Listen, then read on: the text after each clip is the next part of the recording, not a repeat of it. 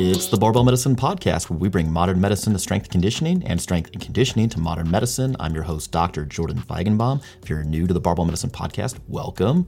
This is a great place to start your barbell medicine journey, and you should check out some of the other podcasts we have in our library. A lot of cool information there. If you're a returning listener, welcome back. This week is episode 154. This is a question and answer session that Dr. Baraki and I did prior to the San Antonio seminar earlier this year. We recorded this in his house. Uh, Tom Campitelli, who works for us, was asking us questions from the internet. So you guys submitted questions via Instagram, I believe. He curated them, and uh, we kind of went to town. Dr. Michael Ray was also in the house. Leah Lutz uh, was in the background as well. So we had the whole crew there. Uh, we were answering some questions. The audio did stop recording about halfway through, so that's why this is a short one. It's only about 25 minutes, but uh, nice little digestible uh, nuggets of information for your commute or uh, your daily walks or whatever you're doing. Uh, we talk about isolation versus compound exercises, programming, when to see your primary care doctor, and much, much more in this week's podcast. So that will be fun for you guys to check out. Before we hop into this week's podcast, just a few announcements. We still do have seminars coming up this year, live in person seminars. We're going to be at Alan Thrall's gym, uh, Untamed Strength in Sacramento, California, here in November. The pain and rehab team has their two day seminar coming up in Gainesville, Florida, that is worth uh, CEUs for physical therapists and chiropractors. So if you're interested in either or both of those, there are links to them in the description below. Also, all the new apparel that we recently dropped is live on our website, and we've restocked uh, some of the shirts that sold out. So, if you're interested in repping barbell medicine, trying to get that fresh fit going for fall, that was a lot of alliteration. I would like some kudos for that. There's links to that in the description below. And also, we restocked our whey protein. That is available on our website with lightning fast shipping. Uh, last announcement we do have a new shoulder rehab template. If you have shoulder pain while training and are interested in, you know, squat, bench, deadlift, this is the template uh, for you to try to get you back on track. Uh, we also updated nearly all of our templates. So if you've previously purchased a template from us, you get lifetime access to the updates. So you can download those with the receipt that you were sent with your template purchase. If you can't find that receipt or the link's not working, just email us support at barbellmedicine.com. We'll get you handled as soon as possible. We do have some new templates in the work as well.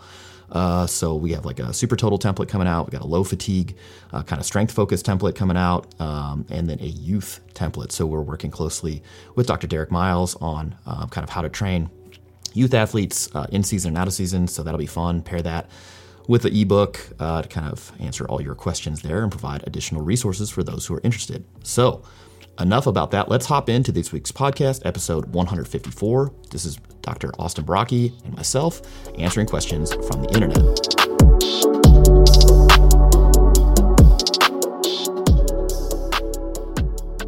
Tom is going to uh, ask us questions from the internet and uh, we're going to try to answer them right here on the Barbell Medicine YouTube channel. Tom, let's do this. So should you only do compound lifts or should you do some isolation work as well?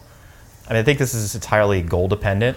Um, if you are trying to maximize strength performance, and we're defining strength as like 1RM maximal strength, low velocity strength, I can't really make a strong case for doing a lot of isolation work, period. It doesn't matter what your biceps development you know ends up being, what your calf development ends up being. I can make some case for triceps development, but that's likely going to take course through exposure to more compound lifts. So whether that be a close grip bench press, board press, uh, dips, etc., all those other so- sorts of things. So if you're just talking pure strength performance, I don't know that isolation work really has like uh, is necessary outside of potentially um, some uh, like injury risk reduction stuff if you wanted to put like Nordics in there or like Copenhagen planks or something like that, which technically are like somewhat isolation exercises. But they're not talking about that. They're talking about biceps curls and triceps press downs and calf work or whatever.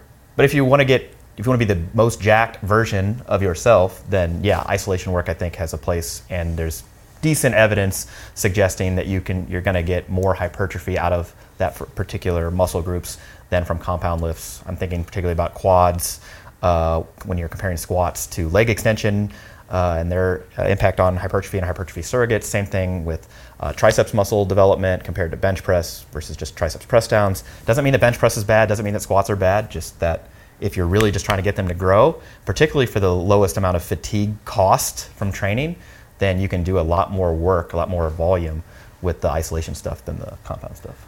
Yeah, I, I view this kind of as a spectrum. At one end, you have like the hyper specificity folks who might say not just only compound lifts, but like only competition movements. Sure, yeah, I wouldn't say. And that, at this point, I make a fairly strong case against that. Um, That that I would not suggest that sort of training. I guess the only exception would be somebody who has goals consistent with competition and they have very limited time to train. In which case, you're kind of accepting like my outcomes aren't going to be as great as they could be. Because you don't have enough time to train enough, enough. time. Yeah, But those are the main lifts. You have to be prepared to do those lifts so you can do those lifts. In between, you have a broader array of quote unquote compound movements, and you can Mm-hmm. do any variety of those. That's all good. And then on top of that, you have the level of even more variation where you start introducing more isolation work. And, and I agree with the idea that isolation movements can get you a lot more training in certain areas that an individual may prioritize for whatever reason with a lot less fatigue.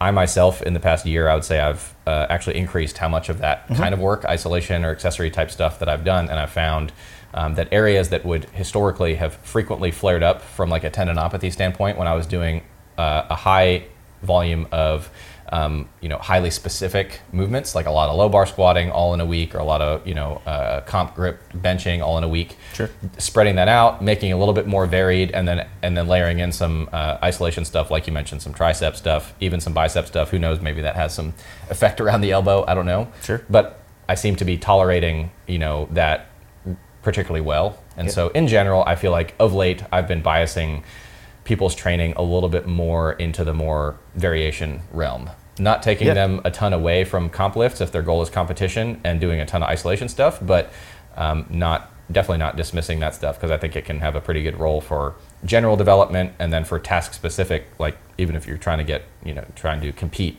to shore areas up that may be a limitation for you or to build tissue capacity so that they can handle more regular training with less risk of pain and injury. yeah, yeah. I mean, and also just like filling out shirts that can be cool.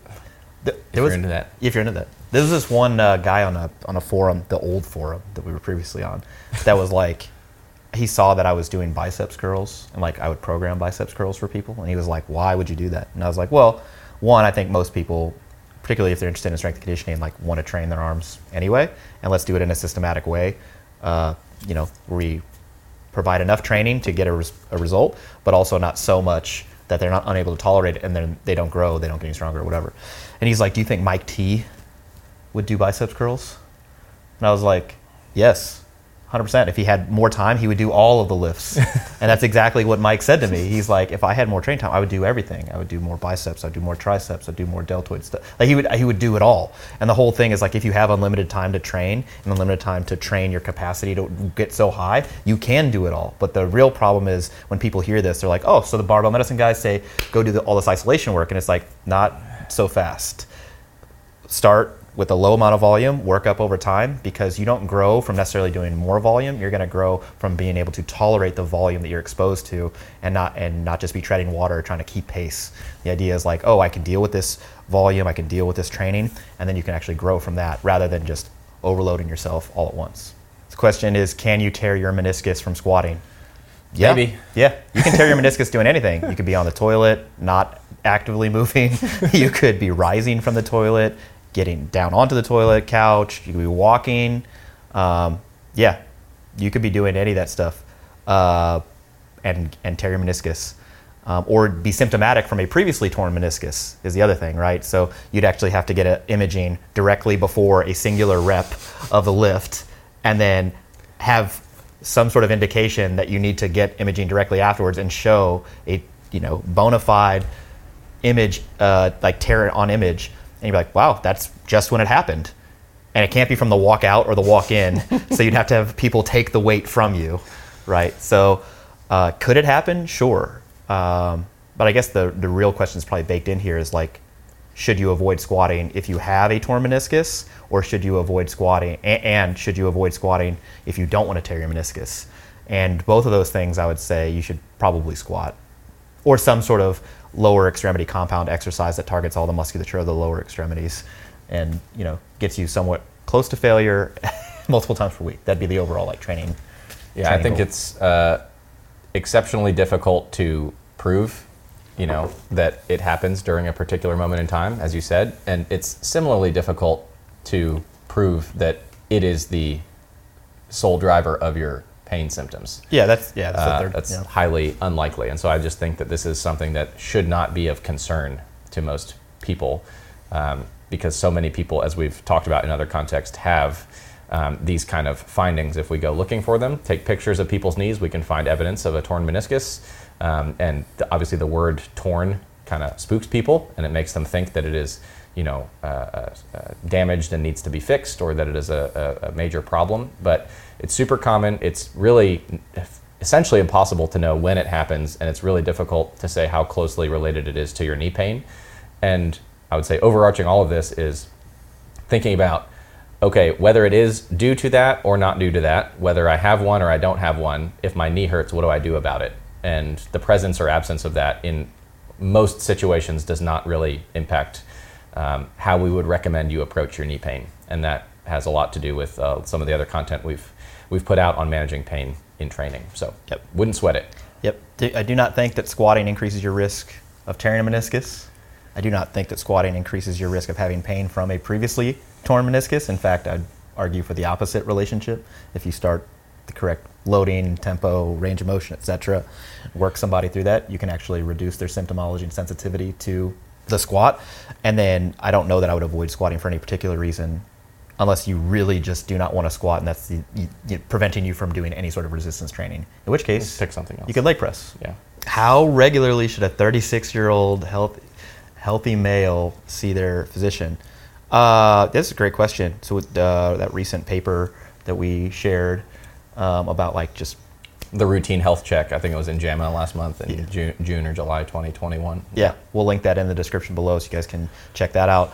Uh, to answer your question, I think if somebody has no medical history, personal medical history, and their family medical history is benign as far as they know, meaning that nobody had like a heart attack or you know dropped dead from a cardiovascular problem early on in life, or you know uh, colon cancer that was discovered early on, you, you can't. You, it's going to be difficult to make an evidence-based case for you should see a doctor yearly for a checkup it's, it's going to be there are no like routine labs that you need to draw on a yearly basis to like uh, maintain health or even screen effectively for uh, health. The current screening tool that we use, the A, uh, HQ, AHRQ. yeah, AHRQ effectively uses your demographic data and uh, some other lifestyle data to like kind of spell out like here's here are the recommended recommended screening, and most of those for a 36 year old male are going to be for STIs, sexually transmitted infections. Um, and if you have no family history of anything else, that's you know Yeah, I think the, the most uh, frequent recommendation would be an annual blood pressure check, um, which, again, that can be checked in a variety of settings. Yeah. Um, by that age, by 36, most people should have had, the recommendation would be that you have had a blood lipid or a blood cholesterol panel checked. And if you had that checked and it was normal, then you are okay to recheck it in five years from that point. At least that's also the guideline there. And then, yes, the rest has to do with lifestyle behaviors, family history, particularly like of early colon cancer, early, early heart disease, things like that. Um, but outside of those things, I would like to reiterate very clearly what you said that there are no routine blood tests that need to be checked on an annual basis for people in that demographic who are healthy, who do not have existing medical problems. That includes a complete blood count, that includes a complete metabolic panel, that includes a thyroid stimulating hormone, that includes a vitamin D, that includes all the things that I very frequently get asked to, to check on folks. Um, not, I mean, at all, inclu- and, and definitely if, I, ch- uh, if it's being requested to be checked yearly, there is no reason um, to check those things at all in individuals in that demographic who are healthy, no prior medical history, no symptoms, um, uh, does not need to be done. So, principally, has to do with blood pressure screening annually in Yeah. some fashion. Again, that doesn't even have to be with a physician. Yep. Um, substance use disorders, things like alcohol use, things like that, other high risk lifestyle behaviors, and then certain family history aspects. Even the even the guideline or even the recommendation for like depression screening is Yeah. quite controversial Yeah. because of risks of overdiagnosis, overtreatment in that situation too. Yeah. So yeah, you probably don't need to see somebody as frequently as uh, you may think. yeah I think there's a weight screening in there too. Yeah. Yeah, for like uh, dietary Yeah. intervention counseling. But so Leonard Pops is, uh, you know, every year And I just got my yearly. Yearly what? and he's like, what do you mean? You know, my yearly, uh, my labs. Yeah. And I was like, why? and he's like, "Uh, you know, the, the CBCs. And I'm like, I know what it is. I'm like, why though? And he's like, "Uh, my doctor. My Yeah. doctor wanted me to do it. So your doctor may have a different view on this than we do. Um, and that's fine. Uh, we would refer you to the paper linked in the description below. And we're just reporting the facts here. Interpret them as you will. So the question is, I haven't hit a PR in a long time. What do? What do? Yeah, yeah. Question. Yeah. If you haven't hit a PR in a long time, what do? Uh, so, I, without knowing more about this, like where somebody is in their training trajectory and career, I, I would.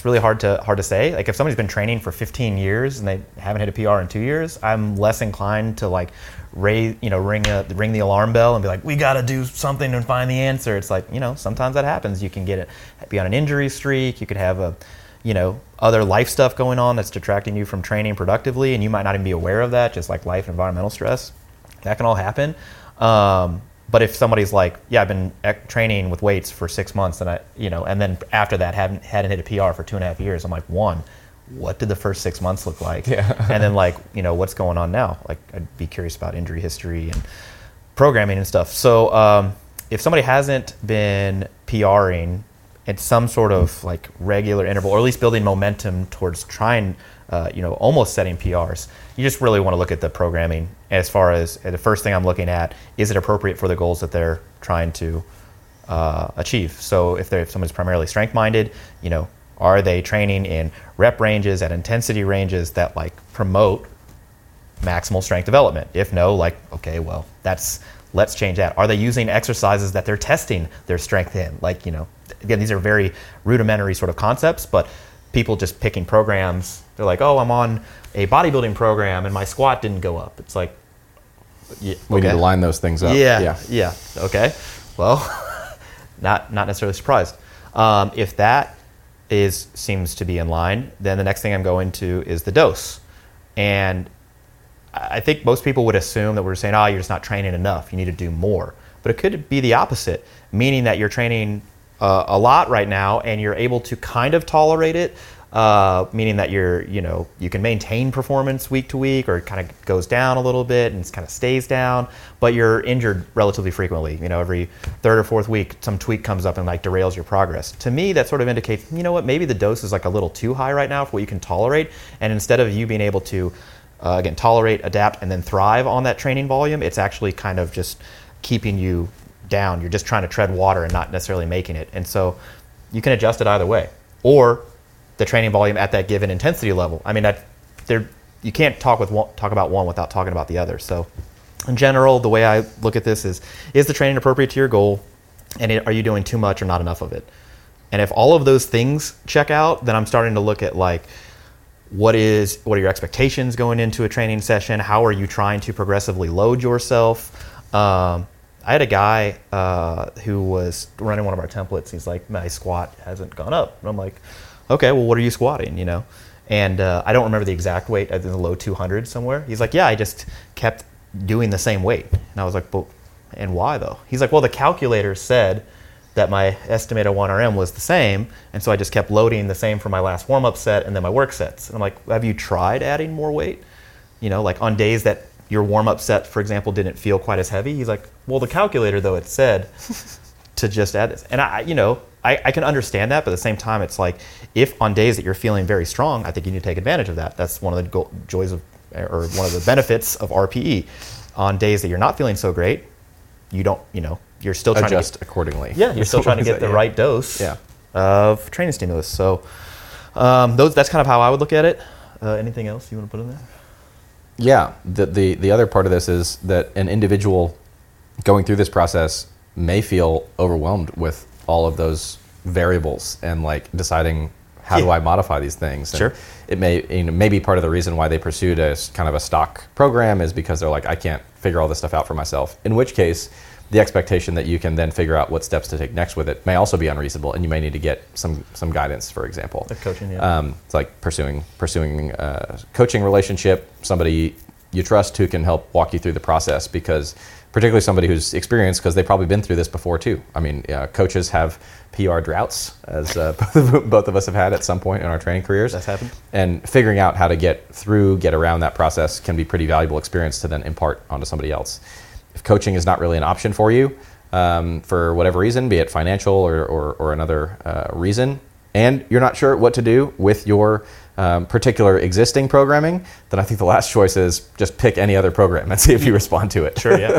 that's Yeah. like that's like if, if I have no access to resources and I don't know what to do based on the variables that have been explained to me, then just try something else. Yep. Even if it's a tempor- even if it's temporarily something that is not in line perfectly with your goals, take Mm-hmm. you know do something like another style of training, do other exercise, do other stuff. Maybe you'll you know psychologically it'll be a reset for you, and then come back to what you enjoy doing, and maybe you'll blow up again. You know that's happened to various points in our training careers too. Do you think that by hiring a coach that you cut off the learning curve Oh, or that you make the learning curve steeper? yeah. Just say, all right, if you're watching this on YouTube, just comment below. Like, if you increase the rate at which someone is learning a skill, is it cutting off the learning curve or you're making the learning curve steeper? I want to know below. I don't want to know. Leah chuckles. I will not look at the YouTube comments. All right. What level of activity is no longer considered sedentary? Uh, in the research, this is meeting the aerobic guidelines. Um, so the 150 to 300 minutes of moderate uh, intensity aerobic training, uh, or 75 to 150 minutes of vigorous intensity aerobic training, or some combination of the two, which is what 500 to 1,000 mets per Met week minutes per week. Met minutes per week. Um, when they did this with just walking, the sedentary cut point was at like 6,000 steps per day. So the average adult American, just in their day to day life, if they wear a pedometer 24 hours a day, takes between 6,000, 7,000 steps. Some uh, individuals with certain medical conditions take less, although some individuals with certain medical conditions take more, like diabetics on average take more steps than the, uh, the average. COPD patients take less steps. So it really depends on this like w- who you're asking and why you're asking them. Because if you ask researchers, they're going to come up with a very specific answer here. If you ask me, I'm just going to say the physical activity guidelines for adults, which includes those aerobic training goals and also twice weekly resistance training. And if you're not meeting all of those, you have a physical uh, inactivity or physical activity level that is insufficient. It Doesn't mean you're like completely sedentary, I, but it's just Yeah. insufficient physical activity. I'll come at this slightly differently. Ooh, good. the reason why researchers have a cutoff is for the purposes of research. Sure. Because you have to, so that you can dichotomize groups, meaning you can split people into groups and compare them. Um, and the guidelines are what they are for reasons that we've discussed in some of our other content. If I were an individual like the person asking, who I'm presuming is asking this question, I would really take try to take my focus away from the label sedentary, right? Because the question was like, at what level am I no longer considered sedentary? Like, Sure, at what level can I like rip this label off that says, Yeah, boom, yeah. like I've graduated? And and so that kind of because it generates like this false dichotomy of like I'm sedentary or I'm not sedentary, whereas instead the reality of it is it's a giant spectrum. Yeah, just physical and activity. it's yeah. not only is it a spectrum of activity, but there's a spectrum of associated risk with that. Mm-hmm. And so if it's a curvilinear relationship, if it's just a curve of risk related to your level of activity, and we say, where are we going to put the cutoff for when you're sedentary? Sure. Not, it's like, you know, just, eh, we'll put it here. And it is not meaningful whether you're on just this side of the curve or on just this side of the curve. Your risk is relatively similar. So I'd, I'd kind of view it more as this is just a spectrum of activity. If I'm very low relative to the guidelines, then I can recognize I'm a little bit higher risk or potentially at a lot higher risk. Sure. And the further I get into and towards the higher end, say of those guidelines, I'm bringing my risk down. So it's this continuous relationship, not a split dichotomous one. The label is less useful when you're, you know, talking about people or like telling them like you are a sedentary person or something like that. Sure, Instead, yeah. it's just a spectrum of activity and a spectrum of risk. Yeah, I think that physical, the risk of physical inactivity does go up precipitously once you get below Yeah. the the minimums. Um, But we also know that your risk goes down fairly continuously up to very high levels correct. of activity. Yes. Yes. So yeah, Do I prefer high bar or low bar squats? Uh, in competition, I prefer low bar because I can. I personally can lift a little more weight. In training, though, I would prefer to high bar squat. And if I didn't have any competitions coming up, I would probably just do high bar squats. All right, that's a wrap on this week's podcast, episode 154. Thank you so much for listening. Before you go, please leave us a five star rating and a review. It really helps drive traffic to our podcast so we can keep bringing you the latest nuance in health and fitness. We'll see you here next week and every week right here on the Barbell Medicine Podcast. See you.